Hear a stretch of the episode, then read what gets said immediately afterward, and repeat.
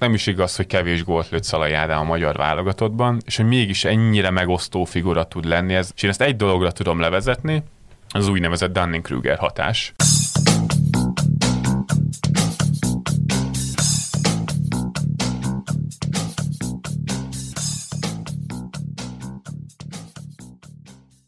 Sziasztok! Ez itt a Zicser a 24.hu focis podcastja, én Kálnoki Kis Attila vagyok, és ezúttal egy nappal a Magyarország-Olaszország 0-2 Nemzetek Ligája záró mérkőzés után itt ül velem szembe Szabó Pít, a Sport24 állandó szerzője. Szia Pít! Hello, sziasztok! És Jobomon Rutka Jani, aki hát reméljük egyre többször lesz itt velünk, és adja majd a tudását, hitelességét, futballpályán eltöltött tapasztalatát. Sziasztok! Számunkra.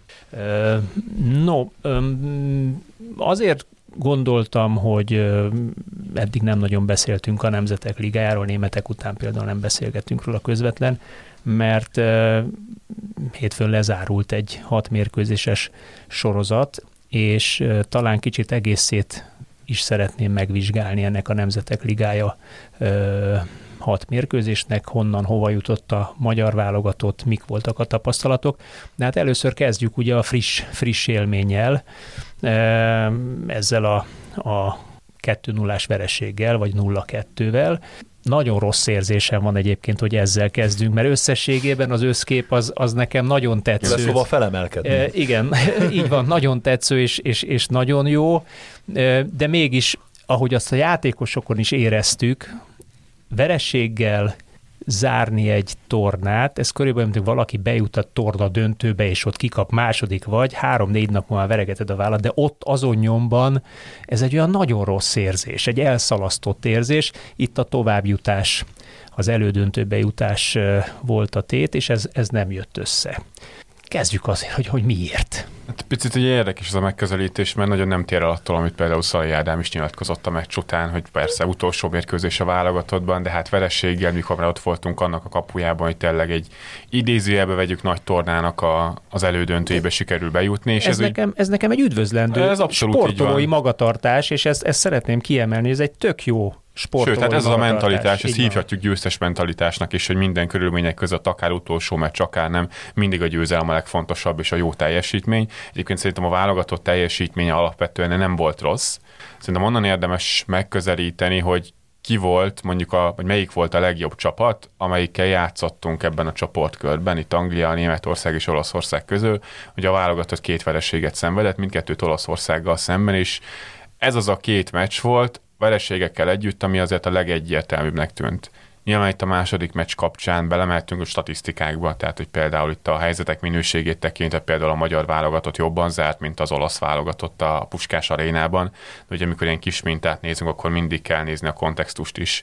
Ez ugye azért volt, mert egy 0 vezetés szerzett Olaszország, a második félidő elején meg viszonylag gyorsan megszerezték a másodikat, és onnantól kezdve átadták nekünk az előnyt, illetve egyetlen olyan szituáció volt, amikor ugye Wolstice-nak a távoli lövése, Szalainak a a lövése, amit Donnarumma védett, Szoboszlai blokkolt lövése, mind ugyanabban a szekvenciában történt, ezek dobták igazából a számokat, de az olasz csapat nagyjából azt csinálta a második fél időben, a Rossi csapat szokott egyébként más csapatokkal csinálni, amikor megszerzi az előnyt, de játékban, tudatosságban, hogy ki mit akart megvalósítani a pályán, mind az idegenbeli mérkőzésen, mind most itt a második mérkőzésen szerintem az érvényesült, amit Roberto Mancini kitalált. Ez például sem az angol mérkőzésekre, és sem a német mérkőzésekre nem volt igaz, ott inkább hiába volt jobb képesség az ellenfél, mindig az érződött, hogy Márkó Rossi forgatókönyve szerint alakulnak a dolgok. Leegyszerűsíthető ez akkor úgy, hogy ugyanazt az olasz játék elképzelést találta ki mind a két edző, csak pont a játék minőség miatt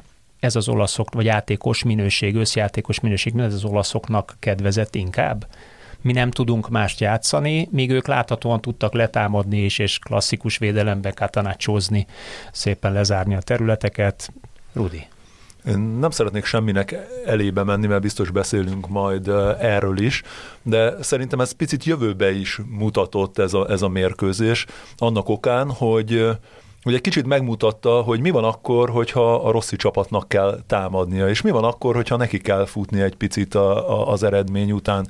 Mert erről már beszéltünk jól múlt korában is, hogy, hogy a magyar válogatott azért már azt tökéletesen tudja, hogy nagyon kevés labdabirtoklás, visszaállnak, területet szűkítenek, gyorsan átmennek támadásokba, és megkontrázgatják még a, a legjobb csapatokat is, akkor ha egy Szalai Ádám jó napot fog ki, nagy százalékba nyeri az összecsapásait, azért ne felejtsük el, hogy szerintem Németországban az egy döntő momentum volt, hogy például az első 15 percben 8-10-ig számoltam a párharcokat, aminek a 95%-át megnyerte Szalai, megtartotta a labdát minden.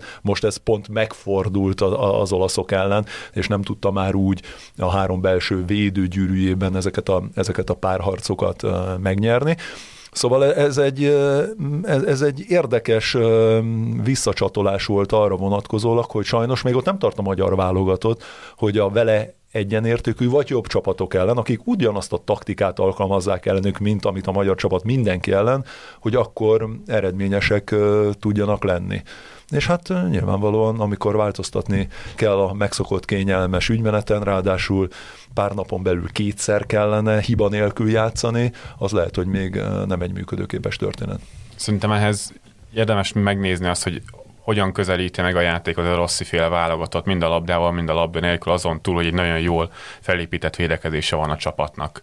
Például, amikor a, a Rossi féle csapat labdával játszik, akkor egyébként igaz, amit Rudi mond, hogy nagyon sokszor keressük például Szalai Ádámot hosszú labdákkal, az a nem mindegy, hogy ezek a hosszú labdák milyen szituációkban jönnek, mert azt tényleg bárki meg tudja csinálni, hogy akkor a védő előre bikázza a magas csatának, aztán kezdjen vele valamit. Azért a Márko Rossi féle válogatottnak ennél jóval sokrétűbb az elképzelése a labdákkal. Talán mi is beszéltünk róla, vagy talán ti is beszéltetek valamelyik podcastban, amikor a magyar válogatottról volt szó Bakos Kristóffal, hogy mire hasonlít leginkább ez a magyar válogatott, ez a Antonio Conte féle csapatokra hasonlít, hogy, építi, hogy építi fel a játékot. Például, hogyha valaki megnézi most akár ebből a szezonból Antonio Conte tehát nem nyének mérkőzéseit, nagyon sok hasonlóságot fog felfedezni abban, akár a labda kihozatalok útját, a labda feljátszással kapcsolatban, amit látunk most a magyar válogatott mérkőzésein is. Ezt úgy hívom, vagy úgy lehet hívni ezt, hogy kikényszerített kontrák amikor mi hátulról elkezdjük kihozni a labdát, megcsinálunk három-négy passz, hogy az ellenfél kezdjen el támadni, legyen mögöttük terület, és olyankor megy egy diagonális vagy vertikális labda előre, azt megtartja egy játékosunk, legyen az mondjuk Szalajádám lekészít, és már megvan az a két-három induló ember, aki megjátsza a területet. Ezek általában a szánvédők, ugye Nagy Zsolt volt ez például nyáron, vagy most például Fiola Attillától látom nagyon sokszor olyan bemozgásokat, hogy ugyan jobb oldali szánvédőt játszott, de nagyon sokszor a középcsatár helyén tűnt fel, mert neki teremtenek ezekkel folyosót. A németeken a legnagyobb helyzeteink igazából ebből ebből, ezekből a szituációkból születtek, hogy a gazdagnak a helyzet, illetve a, a, azt a szögletet megelőző szituációban, a Szalai azt a csodálatos gólt is szerezte.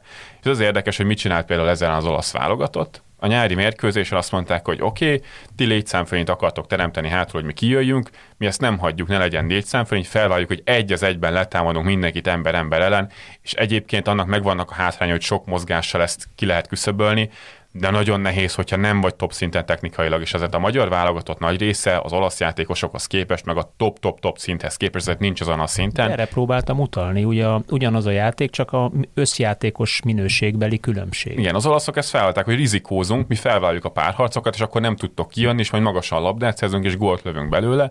Ehhez képest szerintem most ebbe a legutóbbi mérkőzésben egy picit óvatosabban mentek be, és nem csak azért, mert három belső védővel játszottak, hanem hogy az első percben a két csatár ott volt elől, beszállt az egyik középpes, de hát széltében olyan könnyedén járatta 10 percen keresztül a válogatott a labdát, hogy öröm volt nézni, aztán amíg már Barella meg Krisztente szaladgált ki a szélre a középpályáról, meg a csatároknak kellett a védekező középpályás leadni, a, a védőket leadni, egyszerűen belefáradtak, és megnyílt a pálya közep, abból fel tudtuk játszani a labdát, és abból voltak lehetőségek. 10 perc után volt egy váltás, és azt szerintem egy konkrét szituációhoz köthető, ami nem feltétlen volt még tudatos, hogy Zsorzsinyó mindig biztosított a védelem előtt, és megint sikerült őket megbontani, és felpasszolni Nagy Ádámra, és azt szerintem egy ilyen pánikreakció volt a Zsorzsinyót, hogy azonnal föllépett rá, és a Nagy Ádám elveszítette.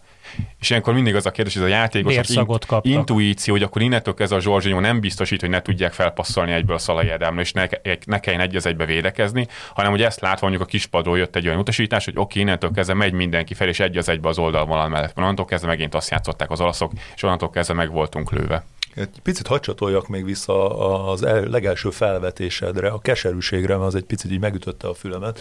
Mégpedig annak okán, hogy, hogy most arról beszélgetünk, hogy három ilyen erősségű csapat ellen, ahol az összes játékos kivétel nélkül top bajnokságokban edződik, ilyen eredményt értünk el, és ez bárkinek odadugták volna az orra alá a selejtező sorozatot megelőzően, és azt mondjuk, hogy na, mi 10 pontot fogunk szerezni, és az utolsó mérkőzésen dől el, hogy megnyerjük a csoportot, bárki nem írta volna alá, még akkor is, hogyha esetleg ez fájó. Nyilván mentalitás oldaláról ez egy, ez egy nagyon értékelendő hát hogyne, de ha dolog, már ott de... vagy, ugye a sportolók, de ha már ott vagy. Igen, de ez, ez már ilyen aranyóra láncostól tényleg, hogy már mindent is akarunk, úgy, hogy még azért legyünk őszinték, hogy nem igazán tartunk ott. Minden, ami történt, az jóval, de jóval a realitásukon és mindenen túl volt. Akkor mit szólsz ahhoz a megközelítéshez, hogy pont ez mutatja azt a jelentős különbséget, ez a fajta szemlélet, vagy nyilatkozat halmaz, amit a mérkőzés után kaptunk, mert szinte minden játékos, ez pont a magyar játékos.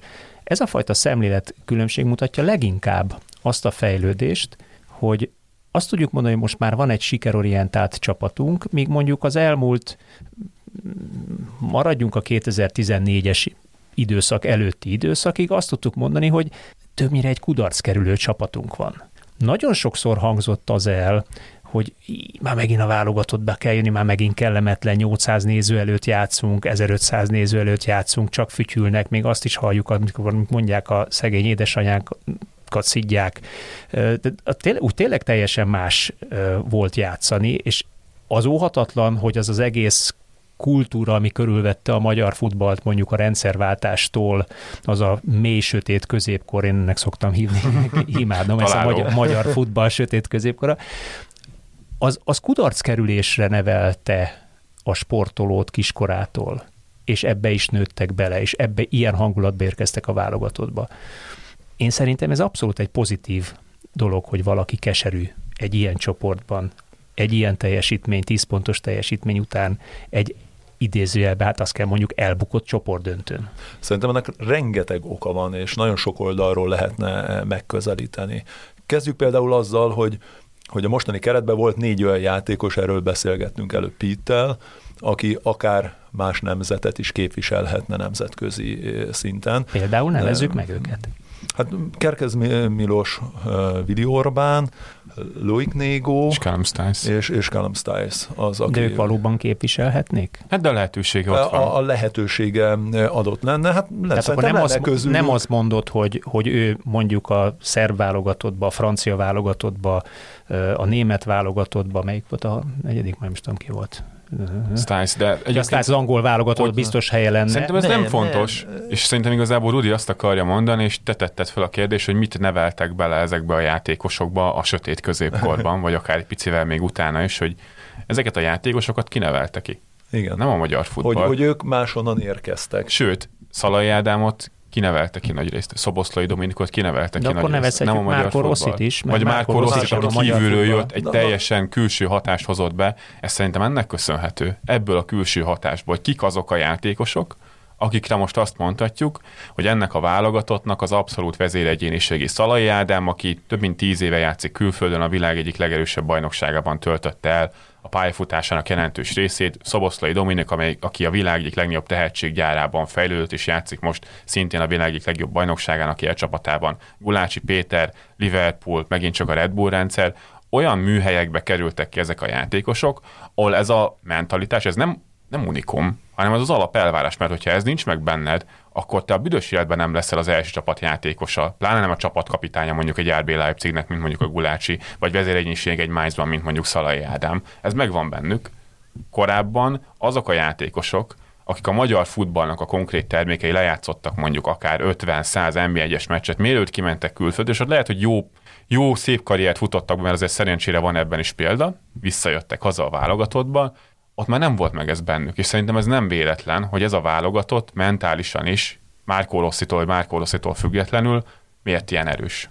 Igen, és ez az egyik aspektus. Pont azt néztem eh, még ráerősítve erre a monológra, hogy hogy két vagy három játékos volt talán, aki Magyarországon nevelődött effektív, és így került el a, a válogatottba. Az összes többi az nem a magyar utánpótlás terméke, mert vagy honosítottuk, vagy kinti műhelyben nevelődött. Vagy, a másik, vagy aki még a magyar bajnokság termékel is nevezhető, nagyon sokszor arról van szó, hogy kimegy fiatalon külföldön, építi magát, visszajön, majd pedig az első adadó alkalomnál visszamegy, ha jön a lehetőség, Sallai Roland, Séfer András, akik mind ebbe a kategóriába tartoznak, és szintén top bajnokságban meghatározó játékosok jelenleg. Igen, a következő aspektus, ami mellett ugyancsak nem szabad elmenni, hogy azért 2010 óta közvetlen és közvetett módon nem kevés pénz érkezett a magyar labdarúgásba. Ezek a, a fiúk már nem a, a romos, alakos földes pályákon és stadionokban edződnek és szocializálódnak, hanem teljesen más ö, körülmények adottak a számára. Ennek az összegeknek köszönhetően lett egy nagyon erős klubcsapatunk is, aki ugyancsak rendszeresen nemzetközi szinten mérettetik meg, és folyamatosan játszik hasonló ö, volumenű mérkőzéseket még akkor is, ha nagyon sok külföldi szerepel a Ferencvárosban, ez a, a magyar futballra és a Ferencváros egy-két magyar játékosára e, kifejezetten e, jó hatással van.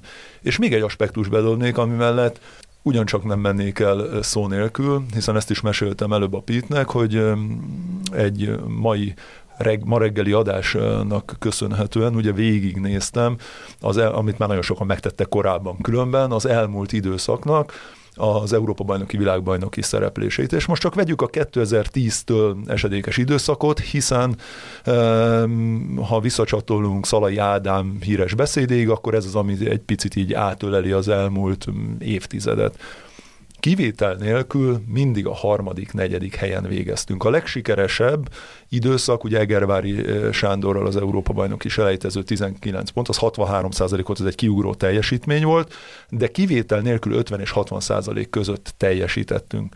Egyetlen egy változott, az, hogy az Európa-bajnokság 24 csapatos, a világbajnokság meg 48 lesz majd.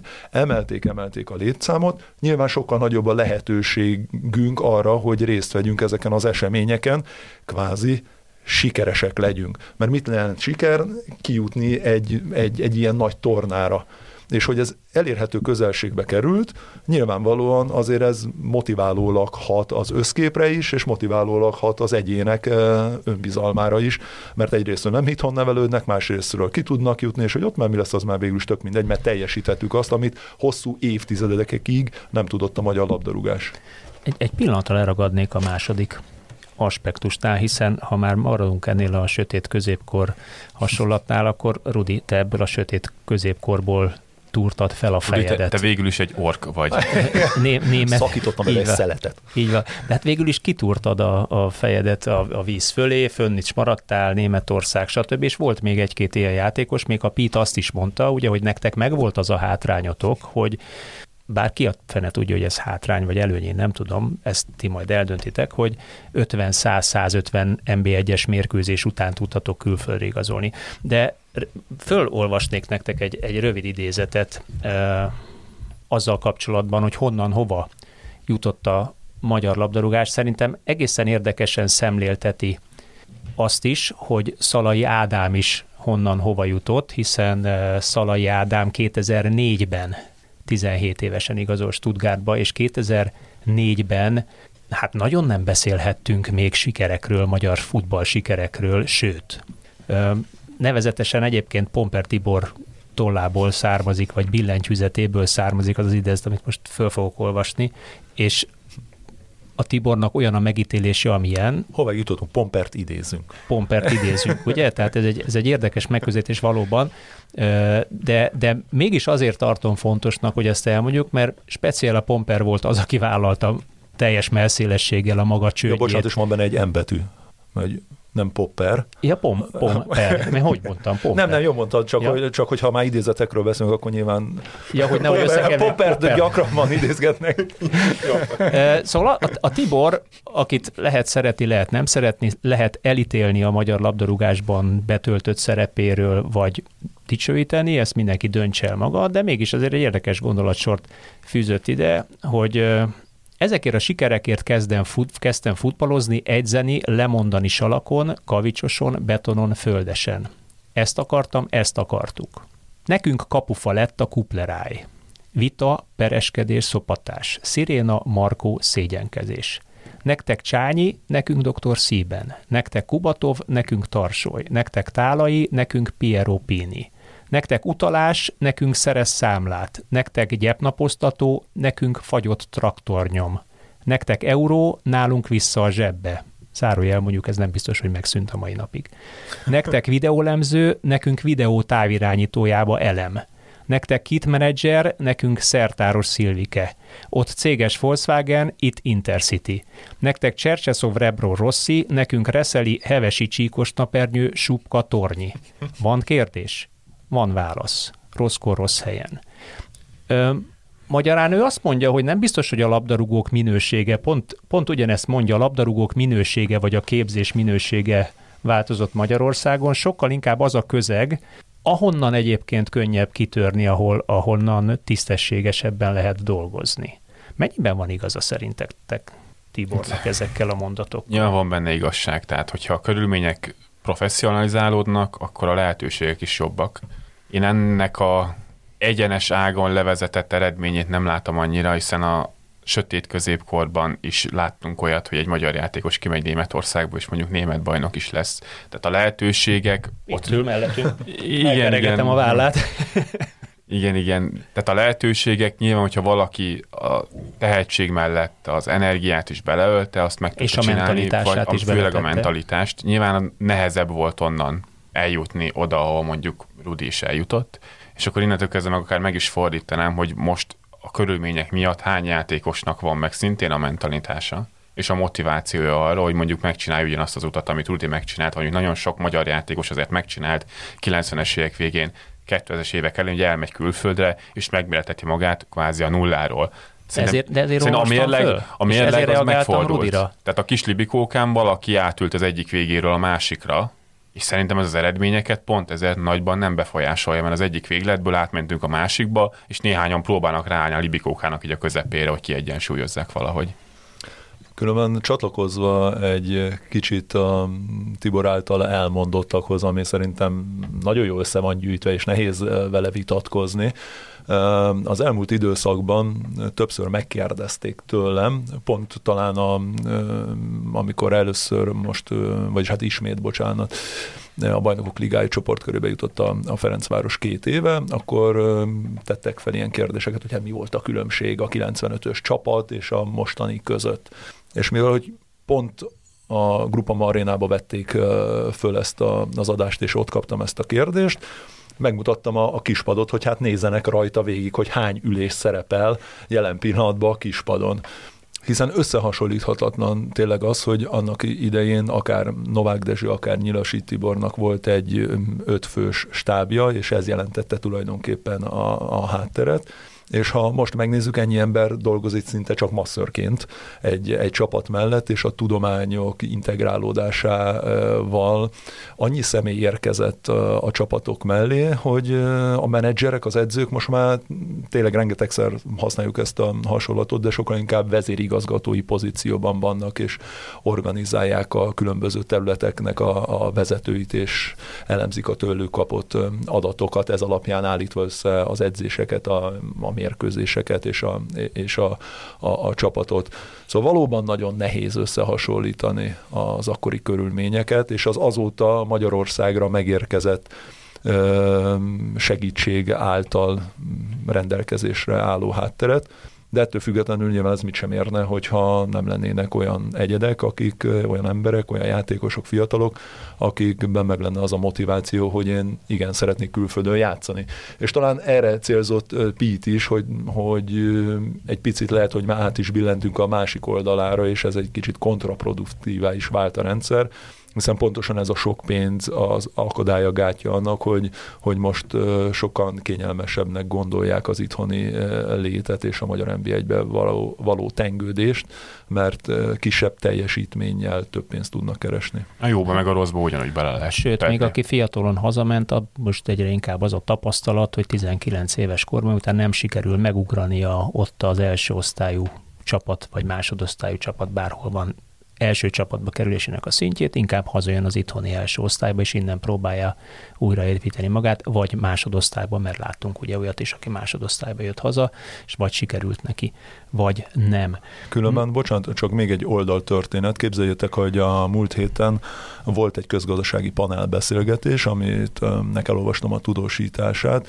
Öt egyetemi tanár elemző vett részt benne, és arról beszélgettek, hogy a közgazdaság módszertana mennyire elavult lett napjainkra, és miképpen lehetne megújítani, és egy teljesen új paradigmaváltáson áteső közgazdaságtant látni.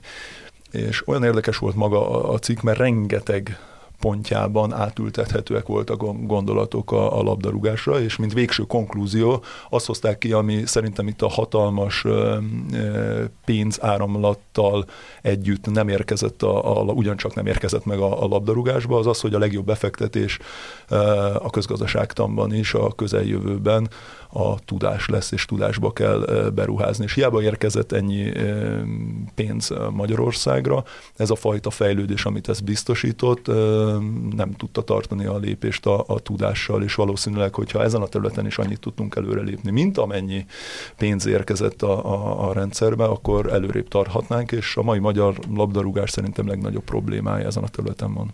Hogy azt is importáljuk lényegében. Pont erre akartam, hogy ugye Rosszinál az a tapasztalat, és az eredmények is ezt bizonyítják, hogy ez a fajta ö, tudás, illetve ez a fajta háttér bázis, szakember bázis, kit menedzsertől kezdve a pálya naposztatásig, csak hogy idézzem a, a, a idézőjebe legnagyobbakat, ez, ez megvan.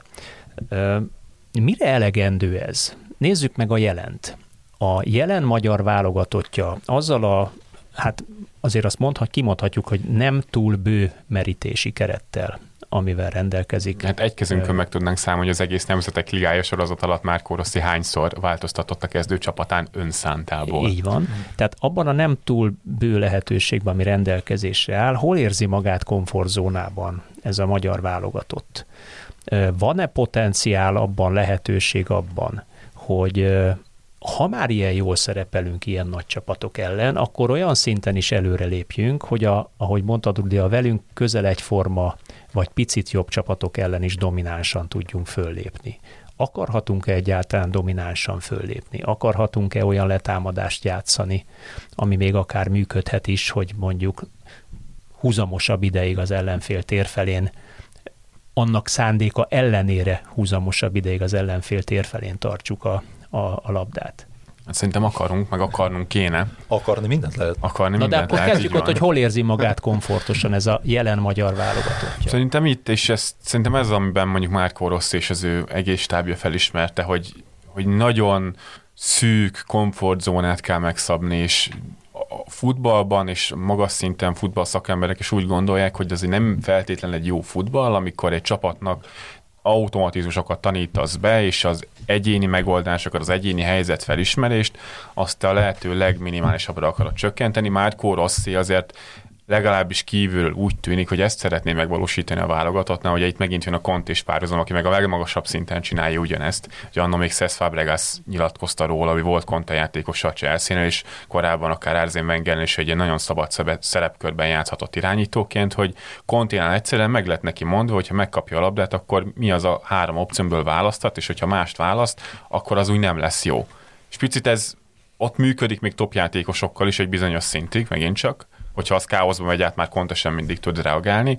Már Rossi pedig azért választja ezt, mert ezekkel a képességű játékosokkal nagyjából ez a plafon, hogyha domináns futballt akar játszani egy csapat, akkor ahhoz kell némi minőség is. És nyilván ott van például a Dán válogatott példája, Kasper Julmandal, amelyik most is, hogyha megnézzük akár még Nemzetek Ligája mérkőzését, vagy selejtezős mérkőzést, az EB óta is egy nagyon látványos, domináns, taktikailag sokoldalú játékot játszik, és nincsenek benne Nagyon feltétlenül... progresszív is. Progresszív, nincsenek benne feltétlenül lewandowski meg Lionel messi meg Kian mbappé de azért vannak benne Hüjbjergek, vannak benne Eriksenek, vannak benne Christensenek, tehát Skol. nemzetközileg elismert top csapatokban játszó játékosok. Az alap az bőven megvan hozzá. Magyar válogatottnak nincsen meg hozzá az alapja, ezért kell ezeket a konkrét, nagyon egyértelmű mankókat odaadni a játékosoknak, hogy ha mondjuk lejátszik öt meccset, akkor már Nagy Zsolt is tudja, hogy mi az a három opció, amit neki labda nélkül be kell futnia, vagy labdával meg kell játszania. Ez minőség kérdése szerintem. Csak ezért is, is ezért is tud csereszavatos lenni az az egy-egy kényszerű csere, vagy tervezett csere, akit rotációba betesz Rossi. Igen, de ennek van egy másik oldal is, hogy van az a 11 játékos, aki fix kezdő, és mondjuk van 13, akiket az a kettő, akit még be tudsz rakni úgy, hogy oké, okay, működik, és még van egy-kettő talán, akit tudsz használni, de hogyha kívülről belekerül valaki, annak azért megint csak idő kell, hogy ezeket az automatizmusokat elsajátítsa. Tehát például valakinek ez gyorsabban, valakinek lassabban, például Kerkez Milosnál, aki azért holland bajnokságban most már alapember 18 évesen, látszott, hogy gyorsabban jönnek azok a labda nélküli mozgások vagy beindulások, aminek, amihez például a Nagy Zsoltnak szerintem több idő kellett. Én emlékszem, hogy azt sajnos nem tudom, hogy tavasszal kikkel játszottunk felkészülési mérkőzések. Északírek. Szerbek északírek, hogy az északírek elleni mérkőzésen nagyon sokszor a Szaboszlai Dominik megcsinált azokat a mozgásokat, amiket akár most a legutóbbi olaszok elleni meccs, és visszajött a középe, és területet nyitott a magasan helyezkedő szánvédőnek. És ott Nagy Zsolt ezeket nem futotta be, utána nyáron már tudta, hogy mi a dolog, és oda is ért a kapu elé. Most azért kell kezdeni, mostnál látszott, hogy tudja, és gyorsabban felfogja, hogy mit akar. Nyilván azért, mert ő olyan környezetben egy olasz Primavera csapatnál az AC Milánnál nevelkedett, vagy most kint a holland bajnokságban ezek a dolgok valószínűleg inkább számítanak alapvetésnek. Sőt, még Stiles és Nagy Zsolt, me- mekkora különbség Abszolút, volt, igen, látszott igen, rajtuk, igen. ahogy bemutatkozott Stiles. Mondjuk a Stiles-nál ragadunk egy pillanatra, azt én rendkívül örömtelinek láttam, hogy, hogy mondjuk abban a ritka pillanatban, azt hiszem 65-szörös válogatott Nagy Ádám most pillanatnyilag, de mondjuk szerintem 63 válogatott meccsén nem adott el annyi labdát, mint most ezen a kettőn. Tehát, hogyha van egy ilyen rossz periódusa egy egyébként sarokpontnak számító labdarúgónak, mert azt lényegében szerintem Dárdai óta minden kapitány azt mondta, hogy, hogy Nagy Ádám sarokpont. És ez így is van. Labda kihozatalokban, védekezésből támadásba átmenetbe mindig rajta forgott eddig a játék. Hogyha neki nem megy, akkor viszont van most már alternatívánk, bárhonnan is jött, ugye, vagy bárhol is született uh, Styles. Tehát ez, ez nekem azért alapvetően egy, egy örömteli dolog. Ebben van előrelépési lehetőségünk? Mit láttok? Hogy még több Callum Styles találunk nem, valahol Nem, nem, hanem, hanem abban, hogy több alternatívánk legyen. Nem akarom ezt erre kisarkítani, hogy még honosítsunk, még honosítsunk, hanem van-e potenciál annyi a magyar futballban? Hogyha a futballban csak plusz egy százalékot hozzá tudsz rakni valamihez, az már nagyon sokat jelenthet előrelépés szempontjából. Nyilván megint az a kérdés, hogy a magyar válogatottnak ilyen szempontból hol van a plafonja. Ezt egyébként, ezt a hasonlatot, tehát hogy a Nagy Ádám vagy a Callum Stiles csere szabatossá, én ezt annyira nem látom, Például most nagyon jól szállt be az olaszok ellen, egy olyan mérkőzés szakaszban az olasz válogatott már nem tolta fel agyig a letámadását, ami ötösünk vagy 16-osunk vonaláig. Styles nem egy hatos vagy egy osztogató játékos a védelem előtt, őt ugye alapvetően még úgy honosítottuk, hogy ő bal hátvéd vagy baloldali szárnyvédő lesz, aki tud egyébként a középen is játszani, csak hát Nagy Zsolt azóta azért belenőtt a feladatba, most már ott van Kerkez Milos, és akiben azért bőven ott lehet a remény, és hát hol vagyunk még picit lyukasak a pálya közepén, akkor használjuk ott. De miben volt jó például az olaszok ellen is, hogy felvette a labdát, és megindult vele. Nagyon dinamikus volt a játéka, Egyébként eznek a kettőnek az ötvezette szerintem Schäfer András, aki nagyon jól tudja vezetni a labdát, felcipelni a labdát, és egyébként nagyon jól passzolja, jól tartja meg nyomás alatt is, de neki nyilván másfajta szerepkört kell biztosítani, hogyha van mellette egy nagy Ádám. Stiles inkább közelebb van ilyen szempontból Schäferhez, mint a nagy Ádámhoz aki dinamikus, meg tud indulni labdával, most is a lövéseket kereste, a veszélyes megoldásokat kereste, de azért nem biztos, hogy olyan nyugodt lettem volna, hogyha olyan szituációban kap mondjuk labdákat nyomás alatt a pálya közepén, mint amilyen helyzetekben Nagy Ádám kapott labdát az első fél időben. Hozzáteszem, a németek elleni mérkőzése egyénileg sokkal rosszabb mérkőzése volt Nagy Ádámnak, mint az olaszok elleni, és a kap, első kapott duónál is ugye mindenki Nagy Ádámot vett elő, vagy legalábbis nagyon sokan, hogy röviden adta haza a labdát Gulácsinak, mert Gulácsin kívül minden más passzopciót elzártak a, az olaszok, holott legnagyobb hibát, és ezt talán sehol nem hallott, a legnagyobb hibát a Szalai Attila követte el. Nyomás alatt, mikor lezárnak minden passzopciót, nem passzolod be a nyomás alatt lévő mélységi középpályásnak a pálya közepén, a labdavesztés van, akkor vége. És itt vége volt ilyen szempontból megvédelem a Nagy Ádámot, és lehet, hogy ez neki egy rosszabb periódusa, mert nem hiszem, hogy ő elfelejtett mondjuk nyomás alatt játszani rövid idő alatt, de azt tudjuk, hogy neki a, a Pisa nem teljesít most feltétlenül jól az olasz másodosztályban sem. Ő ott azért nagyjából alapembernek számít, tehát a hat meccsből négyszer ott volt a pályán, és mind a négyszer akkor kezdőként játszott ez lehet, hogy egy ilyen egyéni pici bezuhanás, de azért játék minőségben arra, hogy abban a szerepkörben, ahol fel kell venni a labdát, tovább kell adni sallangmentesen, magabiztosan, abban az egy szerintem ő mindig egy jobb megoldás, mint egy Stász, aki amikor üldözni kellett az eredményt, nagyon sokat tudott dobni, de hosszú távon azért nem őt képzelném el. De pont ez volt a lényeg, nem, amit mondtál, hogy azért, ha megnézzük a kereti játékosait, ő azok közé tartozik, aki igen kevés mérkőzést játszott, azért meg kevés mérkőzése volt a Pizzának eddig. Ugye játszott még ezen kívül egy kupa meccset, ha jól láttam, ahol gólpaszt is adott, de hogy ezen kívül nem nagyon van, és én ezt éreztem, hogy ezt, ezt picit ezt a mérkőzés, hát, hogy ez, kevesebb, mint a 400 játékperce van egyébként. Főleg a németek ellen, ezt a ritmusát nem érezte a, a mérkőzésnek, és, és ott tényleg volt sok belefordulás, labda eladás, viszont azzal maximálisan egyetértek, hogy hogy a magyar válogatott életében ezek a megoldások, mint Callum Stiles is, vagy ne talántán még Fiolának is volt már, hogy itt-ott játszott, vagy akár a Fehérvár, ugye belső középpályást is itt is volt már, amikor kisegített, ezek ilyen vészmegoldások. Ez nem azt jelenti, hogy ezek a játékosok hosszú távon, nemzetközi szinten szerintem tudnának ott jó teljesítményt nyújtani. Pont a válogatottban talán a belső középpályás pozíció az, hogyha kiesik Séfer és kiesik Nagy Ádám, akkor azért ott nagyon kellene vakarni a, a, az embernek a fejét, igen, de ő is inkább azért támadó felfogású, szerintem nem lehet összehasonlítani a két labdaszerzésben is erős belső középpályásunkkal, szóval ott azért nagyon nagy problémája lenne Márkó Rosszinak, hogy ezt a játékot, amit ő játszatni szeret, ezt kivel tudná megoldani. És nyilván van még egy-két ilyen kulcs pozíció, mert ha sérült lenne, ne Isten, Vili Orbán például, vagy most ki fog esni Szalai Ádám, akkor azért lesznek olyan megoldásra váró pozíciók, ahova nem termelt ki játékost elmúlt időszakban Na, a magyar akkor, akkor fölteszem megint a kérdést, hol van még Rossi előtt fejlődési pont? Tehát ez a plafonja a magyar válogatottnak, ez. Az, hogy, az, hogy előfordulhat olyan ö, torna selejtező sorozat, pillanat, amikor nagyon elkapja a fonalat és nála jobb csapatokat is megver, és ha és amennyiben hozza a kötelezőt, ma már azt mondjuk kötelezőt, akkor akár előrébb léphetünk a harmadik, negyedik helyről és második. Vagy Adná kizárólag nála jobb csapatokat ver meg, Igen. mert egyelőre azt még nem tudjuk, hogy az egy szinten lévőeket, akik majd beállnak ellenünk játszani, ellenük mit fogunk tenni illetve hát láttuk, hogy szenvedtünk Albánia ellen is, Szerbia ellen, mondjuk szerbek nagyon jók, most zárójelbe zárva, de hát, ugye ott, ott kikaptunk. Tehát ott az ő keretüket mondjuk megint csak érdemes megnézni, hogy Igen. csak ebben a szezonban hány topligás játékosok lépett pályára, több mint 20. van, és jól, jól is megy most nekik. Tehát ez a plafon, ezt ki lehet jelenteni?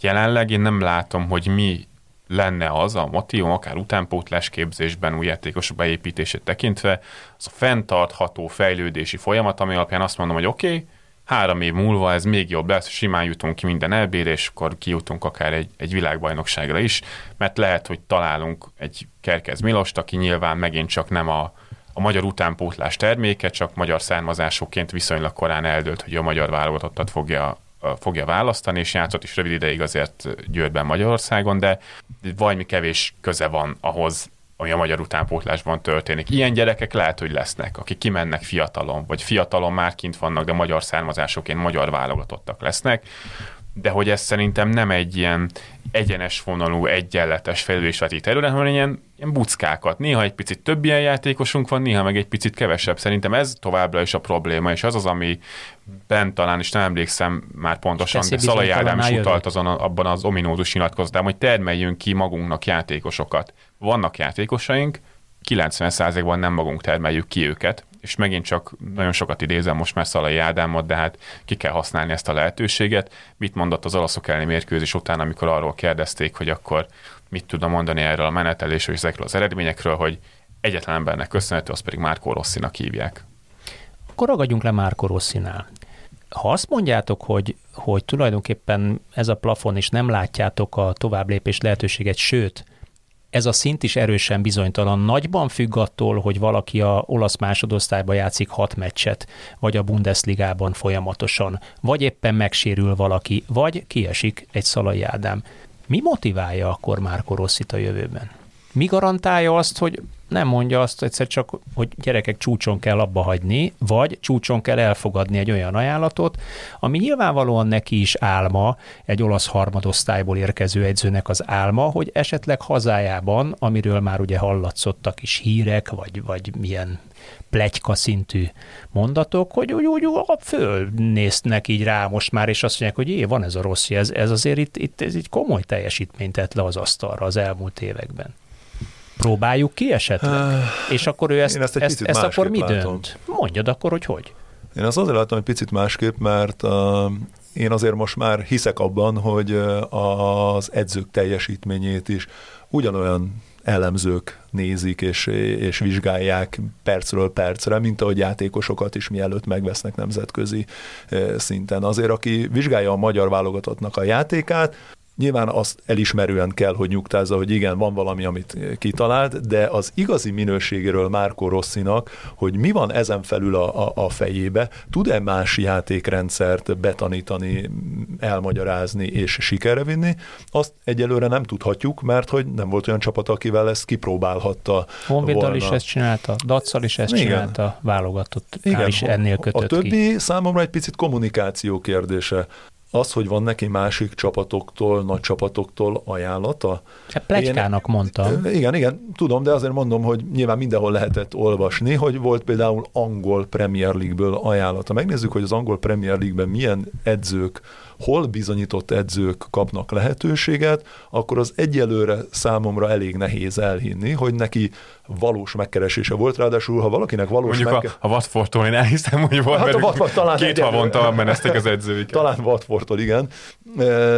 De de hogyha lett volna szerintem bármely edzőnek a Premier League-ből ajánlat, akkor valószínűleg azért kipróbálná magát ilyen szinten. Harmadrészt azt sem szabad elfelejteni, hogy Magyarországon azért őt nagyon szeretik, és nem utolsó sorban nagyon megbecsülik minden oldalról, anyagilag is.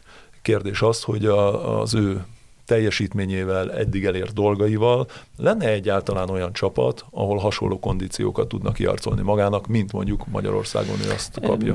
Nyilván jó olyan kapizsgálsz a legmagasabb szinten is, és ezért mondtam a hazáját, mert ugye, ha jól emlékszem, a Napolival is valamit ott hírbe hozták, vagy nem tudom, plegykáltak róla.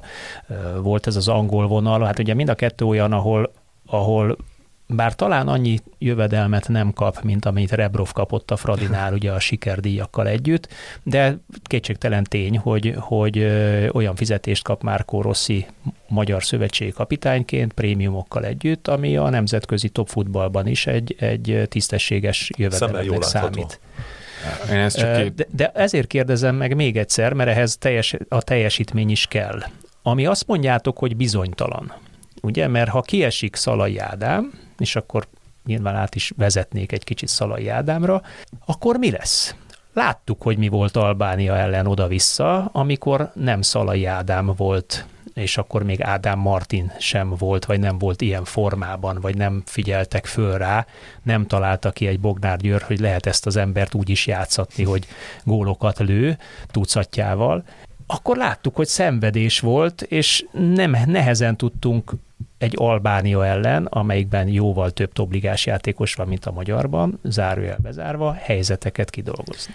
Tényleg csak két gyors dolgot akarok még a rosszit elviszik-e, vagy nem témához. Én azzal nem értek egyet, hogy, hogy mindig ugyanazt játszotta volna. Én azért emlékszem, hogy amikor szövetségi kapitány lett az első Nemzetek Ligája. Még négy védővel indultunk. Nemzetek Ligája sorozat során egyrészt négy védővel indultunk, Törökök másrészt letámadtunk kifejezetten az első Nemzetek Ligája sorozatban kifejezetten magas letámadást próbált játszani mind a törökök, hogy emlékszem az oroszok ellen is a, a, magyar válogatott, és a Velszerelni egészen csúfos vereség után egy egészen komoly játékrendszerből és játék megközelítésbeli változáson is átment a magyar válogatott. Ez egy dolog, és szerintem ez a kisebb tényező. A másik tényező az, hogy a válogatott meccsek, meg ezek a nemzetközi mérkőzések alapvetően nehezen mérhető dolgok, mert kevés mérkőzést játszanak a klubszinthez képest, ahol lejátszik mondjuk egy topligás csapat, nem is feltétlenül egy top csapat, de 50 mérkőzést kupasorozatokkal együtt. És egy nem 300 napot dolgozol együtt, és hanem 8 3 És nem véletlen az sem, hogy leginkább úgy szokott ez történni, hogy kluboktól elmennek edzők egy idő után válogatottakhoz, top edzők legkevésbé, vagy már akik a klub szinten a toppon már nem megfelelőek, nagyon kevés kivétel van, vagy ideiglenes megoldások. Luis Enrique szerintem ide sorolhatjuk, Antonio Conte rövid regnálása az olasz válogatottnál, most talán Hansi Flick.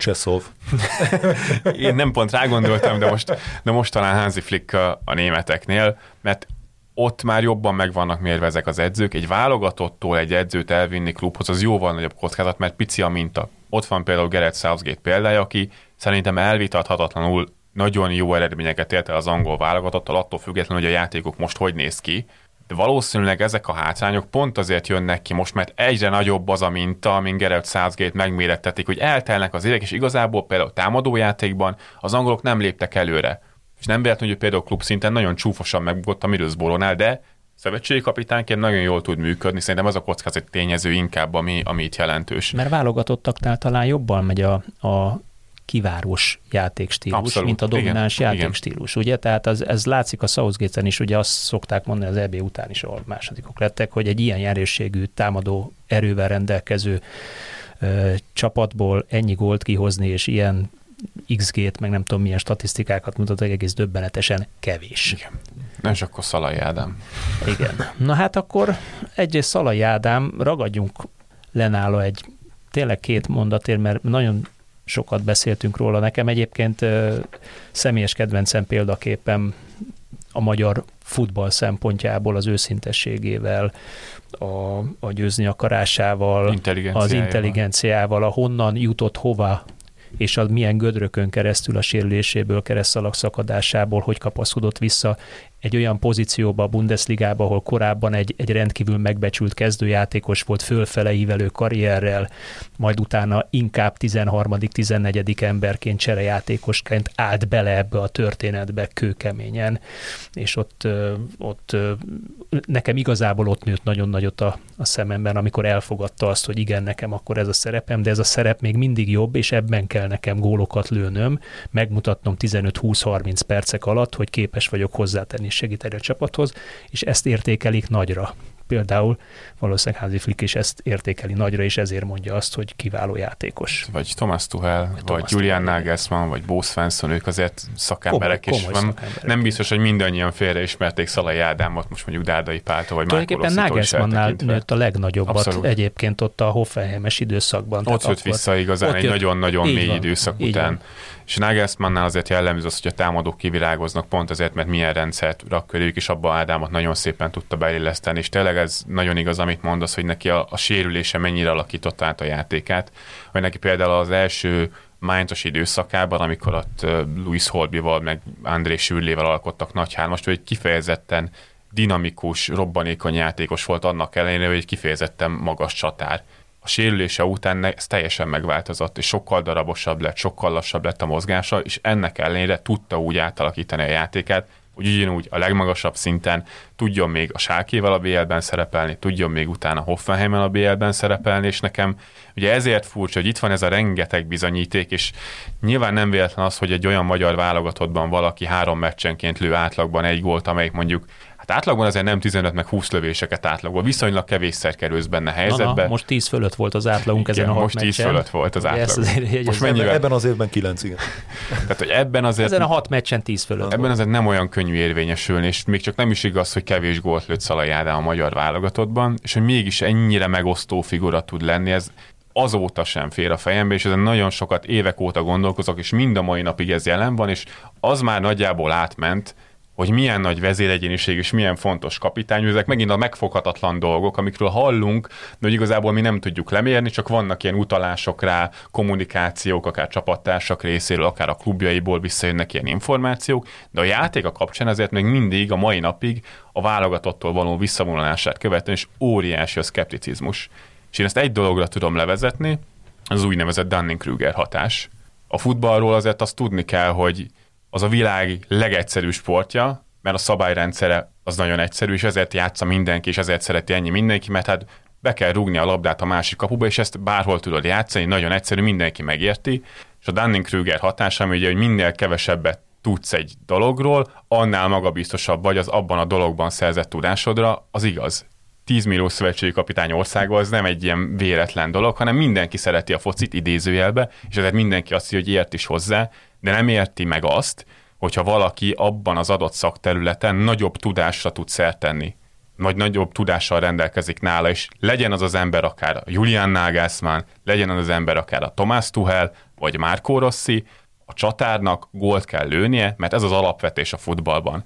És én ezért nem tudok kárhoztatni senkit, mert aki tényleg megnézi a magyar válogatott meccseit, meg hétvégente mondjuk egy-két mérkőzés a tévőn, nem kell tudnia, hogy, hogy mi az a passáv, vagy hogy mi az a fedező árnyék, meg hogy milyen védekező munkát végez mondjuk a Szalai Ádám, csak nekem az az érdekes, hogy amikor azt mondja Márkó Rossi, hogy milyen munkát végez Szalai Ádám, és ő ezért és ezért fontos a csapatnak, az mégsem jön át akárhányszor van elmondva olyan emberek által, akik szerintem hitelesnek mondhatóak, és én ezt csak erre tudom visszavezetni. Hát vagy mennyit változott a futball közbeszéd az elmúlt mondjuk 5-8 évben, szépen fejlődve, azokkal a, a bloggereknek a megjelenésével, akit egyébként a magyar futball közeg úgy amlok általában el szokott ítélni, mert ugye nem feltétlenül 88-szoros válogatott labdarúgókról van szó, és 350 NB1-es meccsek, meccset játszottak. És amúgy is fel voltak mentve tornában. Amúgy is, igen.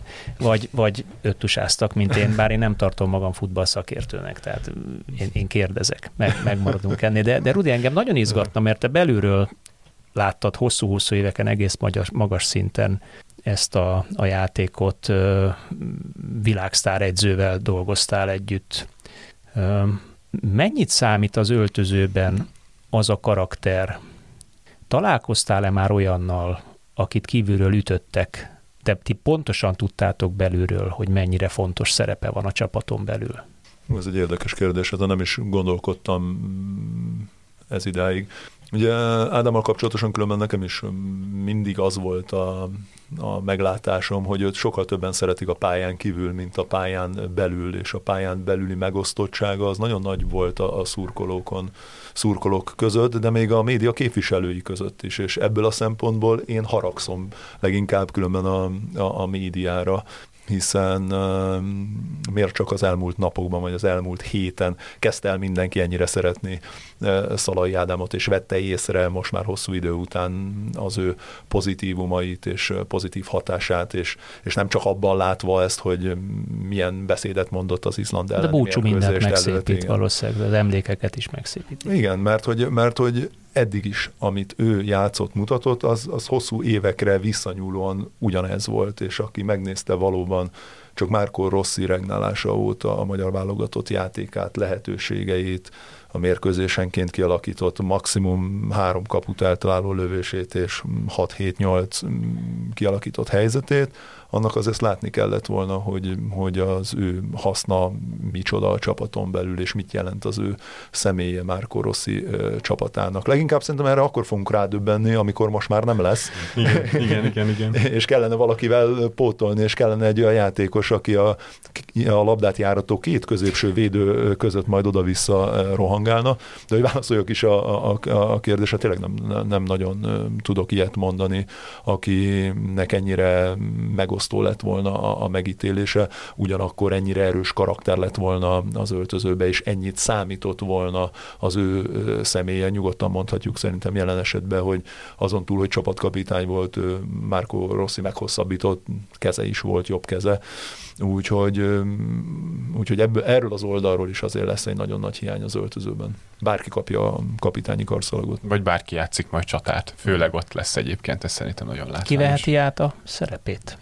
Ezt már sokan Senki nem látja, de, de széttáltam de, a karjaimat. De ez, ez annyira érdekes kérdés, hogy, hogy kinek van ilyen súlya, fajsúlya? Az valószínűleg, ha uh, tökéletesen beszélni a magyar nyelvet, akkor uh, Vili Orbánnak lenne ilyen, hát mégiscsak ő a középső Egyébként uh, igazad van. védő. Gulácsi Péter, aki Lipcsében is csapatkapitány. játéktudású. Igen, Gulácsi Péter is ez lehetne, pláne korából válogatottságai számából elért eredményeiből. Kapuból lehet-e valaki jó csapatkapitány? Én, én úgy gondolom, tud, hogy hát látunk már rá e, példát, azért van nagyon sok neves és jó csapatkapitány. Manuel Neuer. Igen, Neuer jut mindenkinek azonnal eszébe. De Viszont, öltözőbe, öltözőbe egy, biztos, egy hogy lehet jó hatás, bocsáss meg, de, de hogy a pályán? Igen.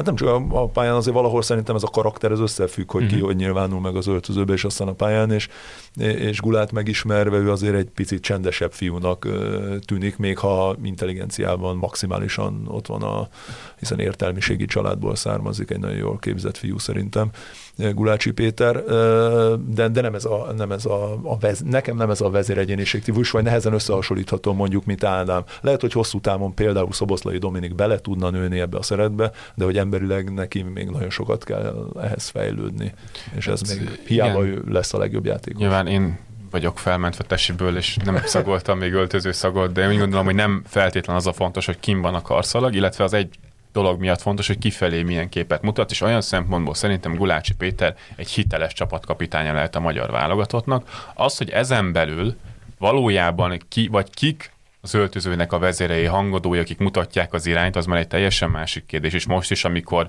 akár top csapatokról beszélünk, ott is nagyon sokszor arról hallani, hogy nem egy csapatkapitány van, hanem vezetői csoportok vannak, három-négy játékos, akik összefogják az öltözőt, akár különböző nációkból, különböző mentalitású játékosok, mondjuk egy Gulácsi típusú játékos, vagy egy Szalai Ádám típusú játékos.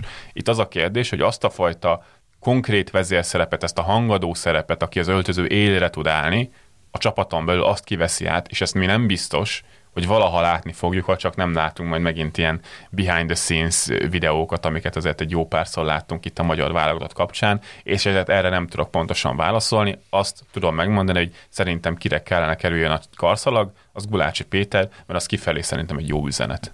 Nekem mindig az az érzésem, hogy Magyarországon valahogy a, az volt a, a jellemző, hogy hogy vagy a legnagyobb szájú, vagy a legjobban kereső, a legtöbb pénzt kereső játékos a csapatkapitány, mert az, az, az fogja elhúzni az öltözőt, és ez egyfajta kudarc kerülés megint az edző szemszögéből, hogy ha ő ellenem fordítja a csapatot, akkor nem két hónap múlva, három hónap múlva kirúgnak.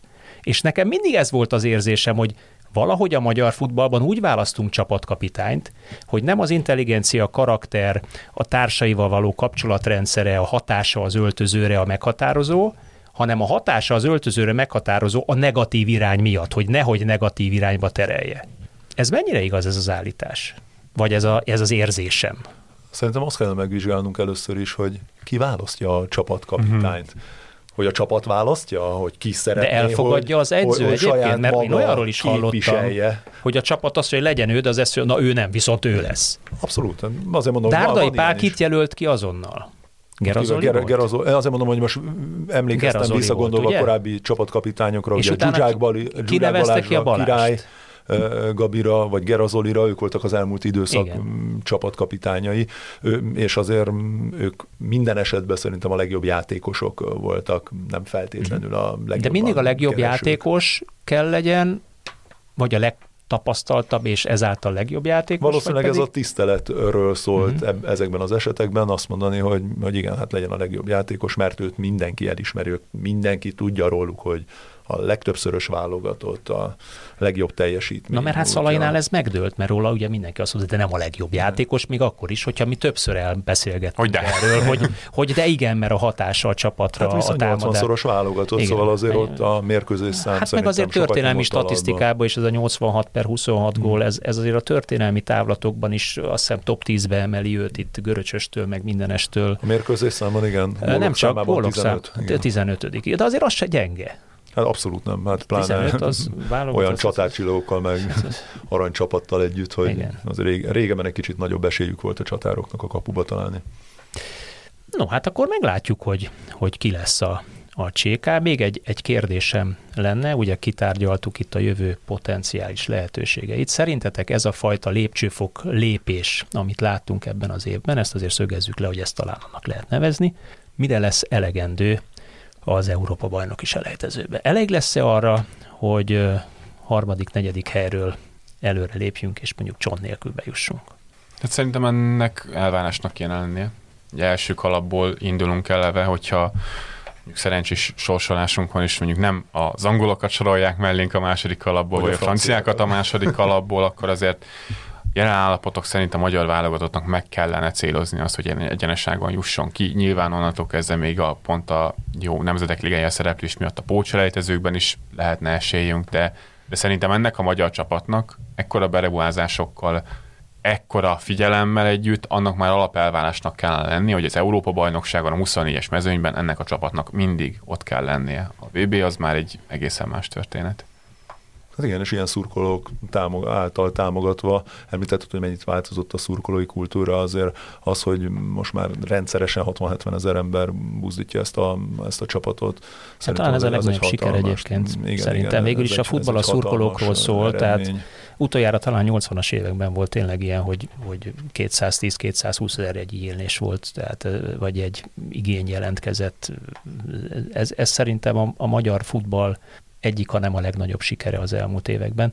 Különben párhuzamot vonva, bocsánat, egy gondolat még válaszolva a kérdésre, hogy, hogy nekem egy picit hasonló a szituáció, mint a Ferencváros életében, hogy ezzel az első kalapos sorsolási lehetőséggel és helyzettel eljutott oda meg ezzel az eredménysorral, eljutott oda a magyar válogatott, mint ahol pont a Ferencváros az idei kupa sorozatban, hogy most már nem úgy fognak tekinteni Magyarországra, hogy na hát jó, egy kis válogatott, tehát majd játszunk ellenük egy jó mérkőzést, úgyis megverjük őket, hanem esélyesként fognak rájuk tekinteni, jobban odafigyelnek, jobban felkészülnek, visszaállnak ellenük, és, és ugyanúgy, ahogy a Ferencvárosnak idén is a selejtezők folyamán már kivétel nélkül olyan csapatokkal találkoztak, ahol ők voltak az esélyesebbek, és nekik kellett alkotni, nekik kellett kreatívnak lenni, Valószínűleg ez az eredménysor ugyanezt fogja elhozni a magyar labdarúgó válogatott életében is, és ez a legnagyobb kérdés, hogy készen állunk-e már arra, hogy ezeket a feladatokat megoldjuk. A Ferencváros annyival van előrébb ebből a szempontból, hogy jön egy átigazolási időszak, és igazolnak olyan játékosokat, akik tudnak nekik ebben segíteni. Márko Rossi nem tud igazolni, mert ő abból tud főzni, amit biztosítanak a, a számára, és talán ez a legnagyobb probléma, hogy jelen pillanatban nem látom azokat a játékosokat, akikkel, mint egy kapcsoló, átkapcsolunk, és innentől kezdve sikeresen fogunk támadó futballt játszani. No, hát kedves hallgatók, kicsit hosszabbra nyúlt ez az adás az átlagosnál, de talán volt mit bőséggel kibeszélni, és remélem kellően érdekes kontextusba helyeztük a magyar válogatott jelenét, várható jövőjét, a csapatkapitányi szerepkört, és hát én szaván fogom Pitet, hogy, hogy akkor tényleg legyen az a magyar labdarúgó válogatott előrelépése, hogy elvárásként tekinthessünk egy első-második helyre. Köszönöm, hogy velünk voltatok, Jani és Pit, Köszönjük kedves szépen. hallgatóknak, Köszönjük. és jövő héten új témával, új adás jelentkezünk. Sziasztok! Sziasztok! Hello.